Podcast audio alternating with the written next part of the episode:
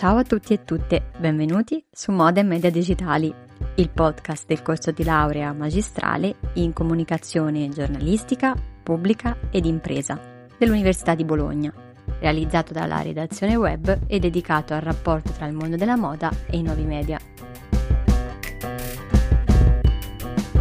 Io sono Lisa e per questo nuovo episodio sono in compagnia di Caterina Baccigotti e Gianna Incerti, due laureandi Compass che hanno analizzato la trasformazione della tradizionale sfilata di moda dalla sua nascita fino ai giorni nostri.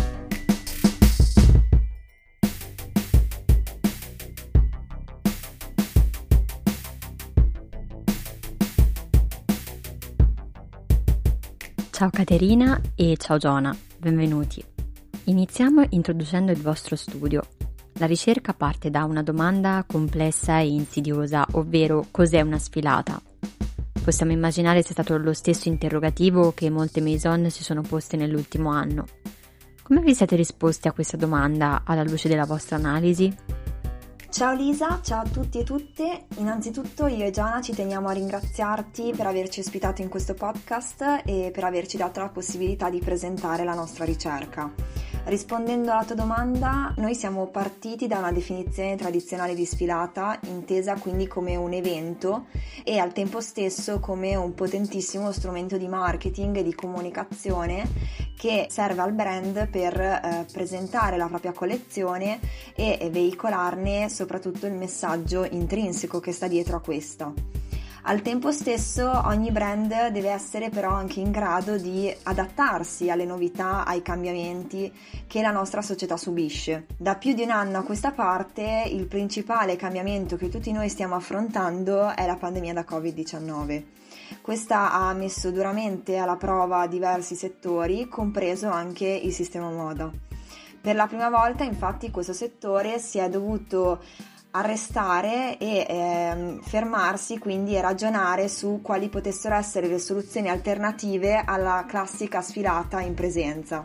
A questo poi si è aggiunta anche la lettera di denuncia ehm, scritta a marzo 2020 da Giorgio Armani. Eh, Giorgio Armani denuncia i ritmi troppo frenetici del settore moda e l'obiettivo della lettera è quello di spronare gli stilisti a vedere questa crisi non solo in quanto tale, ma anche come un'opportunità per rallentare e riallinearsi con le vecchie tempistiche, eh, quelle stesse tempistiche che però davano più valore eh, alla, alla qualità e all'autenticità del lavoro. Di fronte a tali sfide la, la, concezione di sfilata tradizionale è stata quindi completamente sorpassata. Anzi, eh, i brand si sono trovati obbligatoriamente a dover cambiare questa concezione.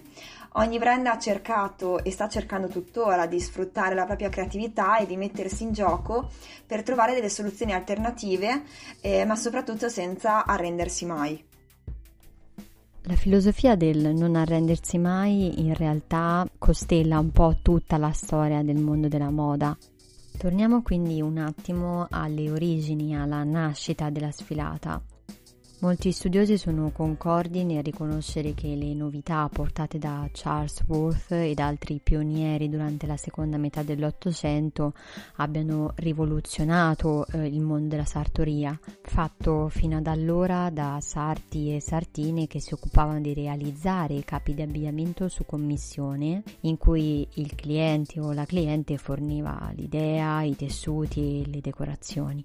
Le innovazioni materiali di Worth portarono a una rivoluzione al concetto stesso di moda. In che modo e come si è passati dalle prime sfilate negli atelier parigini a quella che poi definite democratizzazione dei fashion show? Ciao Lisa, innanzitutto ci tenevo anche io a ringraziarti per averci invitato a parlare nostro, del nostro lavoro di ricerca in questo podcast e mi collego subito alla tua domanda, assolutamente sì, con Charles Worth le cose cambiarono e infatti è lui stesso a proporre le proprie realizzazioni mentre abbiamo invece le clienti che si limitano solamente a decidere quali abiti farsi produrre su misura rispetto a quelli appunto presentati dal, dal loro creatore. Iniziò inoltre Charles Worth a eh, incorporare all'interno degli abiti la sua firma tramite l'etichetta. Questa era appunto considerata un'innovazione per il tempo e non solo, iniziò anche ad utilizzare le modelle per far vedere e per mostrare gli abiti in movimento alle proprie clienti.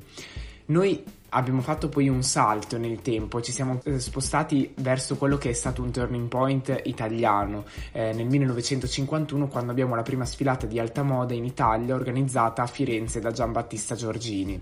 Da qui siamo poi saltati di decennio in decennio e siamo andati ad analizzare quali erano le innovazioni che eh, appunto ogni nuovo decennio si portava con sé. Abbiamo negli anni 60 la nascita del pret-à-porter che eh, diciamo permette di ampliare i confini della moda e farla diventare di interesse per tutti gli strati della società. Infatti vediamo che i capi confezionati in serie e in varie taglie permettono un abbassamento di costi. Poi abbiamo gli anni 80 dove la moda eh, e soprattutto le sfilate si spostano dall'interno degli showroom verso invece location più esclusive.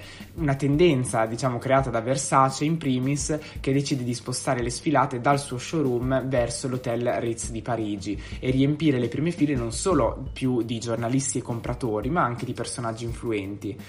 Negli anni 90 abbiamo poi, grazie appunto a questa linea tracciata da stilisti come eh, Galliano, Versace o McQueen, eh, l'alta moda che riesce a raggiungere livelli di spettacolarità mai raggiunti prima, mm, che le permetteranno di attrarre maggiormente l'interesse e l'attenzione della pubblicità rispetto alle più semplici, diciamo, sfilate di pret-à-porter e poi anche in questi anni, più, diciamo più nello specifico, più verso gli anni 2000, che le nuove tecnologie iniziano ad entrare nel mondo della moda e eh, gli stilisti hanno adesso la, la, la possibilità di sperimentare e giocare ancora di più con le loro creazioni. Inserimento di tecnologie digitali che portano, come dicevi tu, a processi di democratizzazione delle sfilate democratizzazione aumentata anche grazie all'utilizzo dei digital device e de- delle persone che lavorano con questi digital device, come per esempio gli influencer. Vediamo che con la diffusione di internet la cultura della moda diventa accessibile anche ai non addetti ai lavori, che diventano appunto sempre più preparati e creativi e pronti a condividere i propri pensieri con il resto della web community. Il, um, mi ripeto, il turning point eh, di, di, questo, eh, diciamo, di, questa tendenza è da ricercare nella sfilata del 2009 di Dolce Gabbana, dove eh, il giorno dell'evento nelle prime file erano stati invitati non solamente eh, giornalisti, buyer e personaggi influenti, ma anche blogger del calibro di Scott Schumann e Brian Boy. Dal 2009 torniamo ai giorni nostri. Poco più di due mesi fa si è conclusa la Milano Fashion Week 2021 che si è svolta quasi interamente in digitale con pochissime sfilate live. Possiamo quindi dire che i brand in quest'ultimo anno si sono adattati in modo più o meno proattivo al digital. Un anno fa, invece, con lo scoppio dell'emergenza sanitaria, le risposte alla domanda è possibile presentare la moda a distanza erano piuttosto contrastanti. Qual è stato secondo voi il momento decisivo per l'introduzione del digitale anche negli eventi? Sicuramente l'evento che secondo noi eh, può essere considerato decisivo è la Shanghai Fashion Week di marzo 2020. Si tratta infatti della prima eh, Fashion Week completamente digitale al mondo. È stata trasmessa attraverso il sito e-commerce e il canale live streaming di Alibaba e ha ottenuto risultati sorprendenti, eh, 11 milioni di views e quasi 3 milioni di dollari eh, provenienti dalle vendite attraverso il format See Now Buy Now. Questo format ha permesso agli, agli, spettatori della sfilata in digitale, in virtuale, di acquistare i capi che vedevano sfilare in quel momento sulla passerella. Questi risultati hanno fatto cambiare idea anche a coloro che erano più restii, più scettici sulla possibilità di organizzare una sfilata completamente digitale. Ne è un esempio Carlo Capassa, il presidente della Camera Nazionale della Moda Italiana, che è anche il principale organizzatore della Milano Fashion Week, eh, prima della Shanghai Fashion Week vedeva il digitale come uno strumento di supporto alla sfilata fisica, ma eh, secondo lui non avrebbe mai potuto sostituirla completamente. Invece a seguito della Shanghai Fashion Week e dei, suoi, e dei suoi risultati ha cambiato idea, si è ricreduto e infatti a luglio 2020 viene organizzata la prima Fashion Week milanese completamente digitale. Come dicevamo, le risposte dei fashion brands in quest'ultimo anno sono state differenti tra coloro che con un po' di resistenza si sono adattati e chi ha trasformato la situazione di difficoltà in un'opportunità. Avete analizzato il caso di due brand che hanno raccolto la sfida creando qualcosa di unico e assolutamente innovativo. Cosa emerge dalle vostre rispettive analisi? Sì, io e Caterina ci siamo concentrati ad analizzare due brand che hanno risposto in modo, possiamo dire, diametralmente opposto alla pandemia di Covid-19.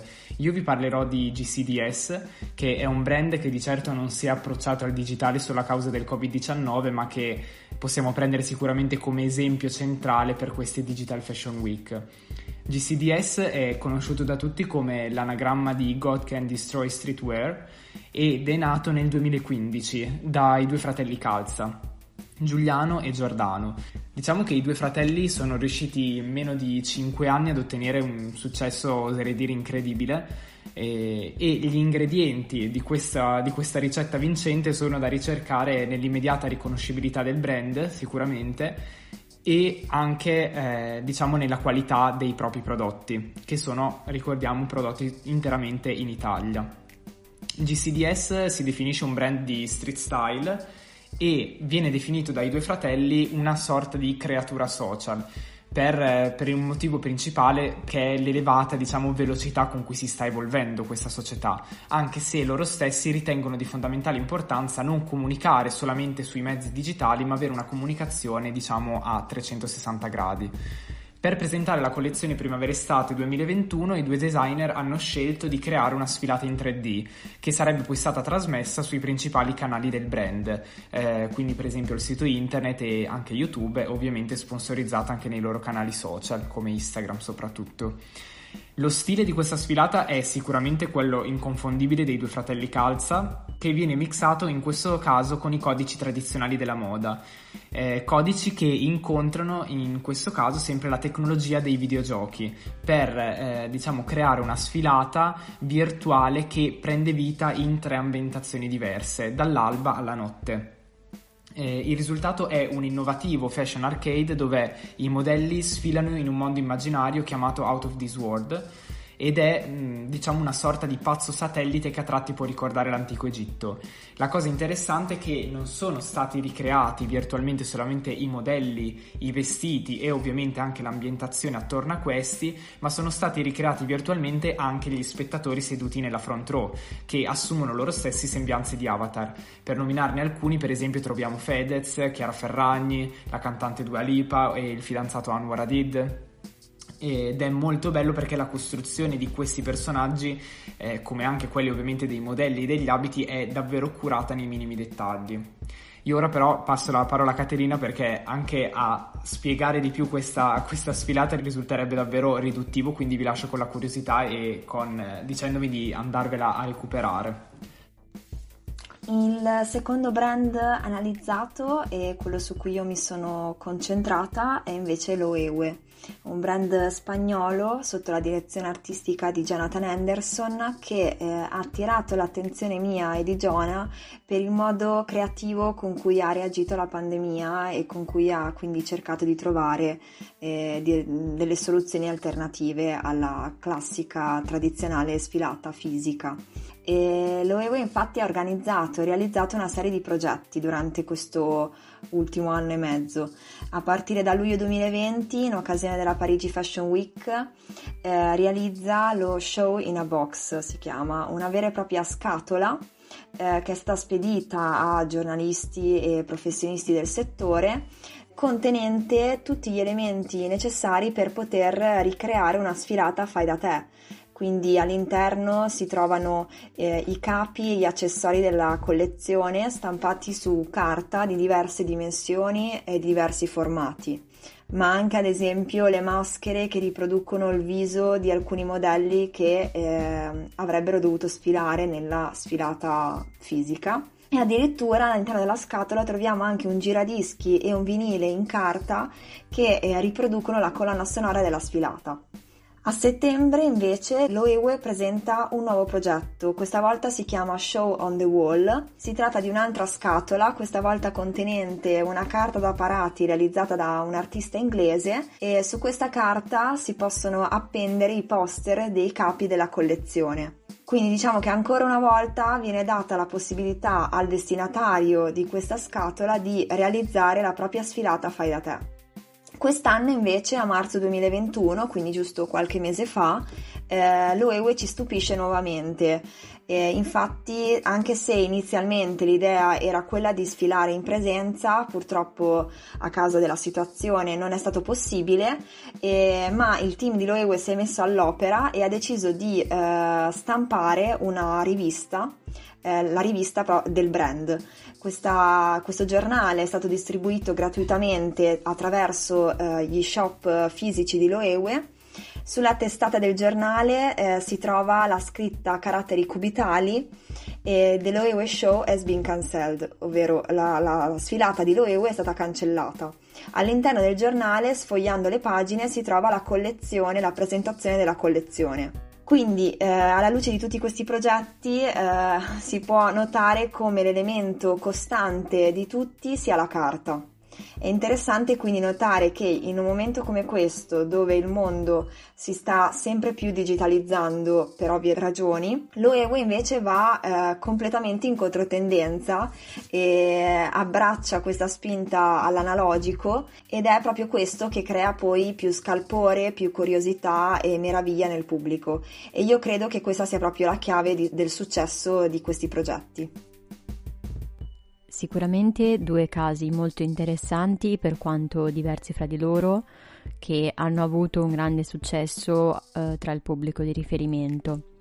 In conclusione, quali prospettive per il futuro ci attendono? La modalità ibrida, cioè fisico e digitale, si manterrà anche in un ipotetico scenario post-coronavirus oppure le cose torneranno come prima?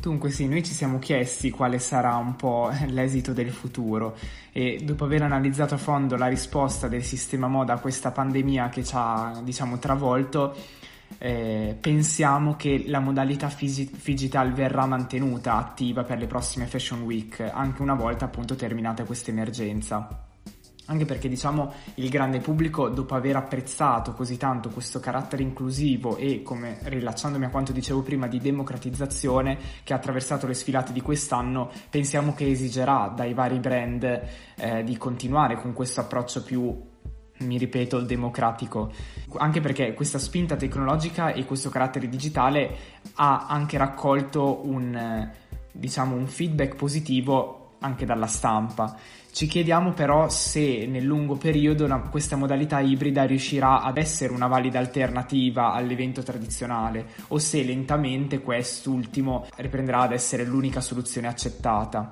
Sicuramente però siamo convinti che i lavoratori del mondo della moda, gli stilisti, gli influencer dovranno sicuramente essere pronti e capaci a reinventarsi e adattarsi ai cambiamenti richiesti dal loro settore in futuro.